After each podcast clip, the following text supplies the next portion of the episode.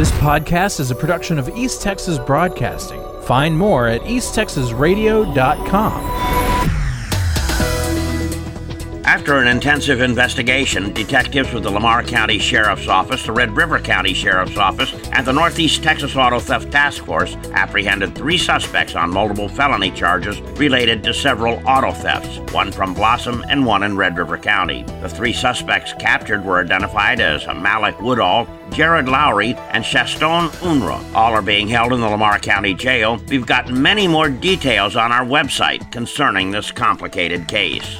The Lamar County Sheriff's Office has unveiled a new mobile app for cell phones and tablets. Through the app, residents can submit a tip, call for assistance, get jail information, and obtain information on other services of the Sheriff's Office. The app can be downloaded on the Apple App Store and Google Play. You can also download the app by scanning the QR code Paris PD is investigating a felony forgery after a 40 year old man walked into a business in the 2200 block of Northeast Loop 286, presented a pre filled check, and stated the check belonged to his mother and he was there to purchase parts for their company truck and their new business. He provided a driver's license matching himself and drove away with nearly $600 worth of auto parts. The business received notification from their bank that the check did not go through due to no account could be located. The victim stated the account had been closed for over 15 years. Fannin County is also investigating two cases with checks believed to be from the same checkbook.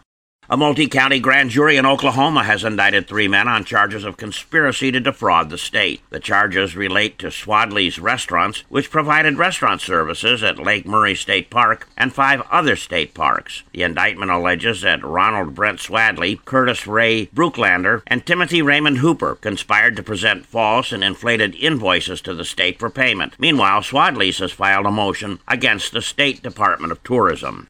One of the two suspects accused in a Texarkana murder for hire plot is scheduled to appear before Bowie County District Judge Bill Miller. 53 year old Cedric Ballard is accused of conspiring with 35 year old Darquelis McHenry in the death of 52 year old Johnny Robinson of Texarkana. Ballard is being held in the Bowie County Correctional Center under $1 million bond. Christus Mother Frances Hospital in Sulphur Springs is partnering with Texas A&M University School of Medicine on a rural health initiative that will expose medical students to practicing healthcare in rural areas and show them opportunities available. Christus will work with Texas A&M to host medical students for one week or two week rotations in the hospital and clinics. Curtis Donaldson, director of rural medicine outreach at Texas A&M, anticipates the first medical students arriving in Sulphur Springs as early as April. The Northeast Texas Livestock Association will be hosting the 2024 Hopkins County Junior Market Livestock Show and Sale February 22nd through the 24th at Hopkins County Civic Center Rodeo Arena in Sulphur Springs. Students from almost every school in the county will be exhibiting their projects, which include broilers, lambs, swine, and cattle. For more information, contact the Hopkins County Extension Office at 903 885 3443, NETLA, or your school FFA chapter. I'm Dave Kirkpatrick.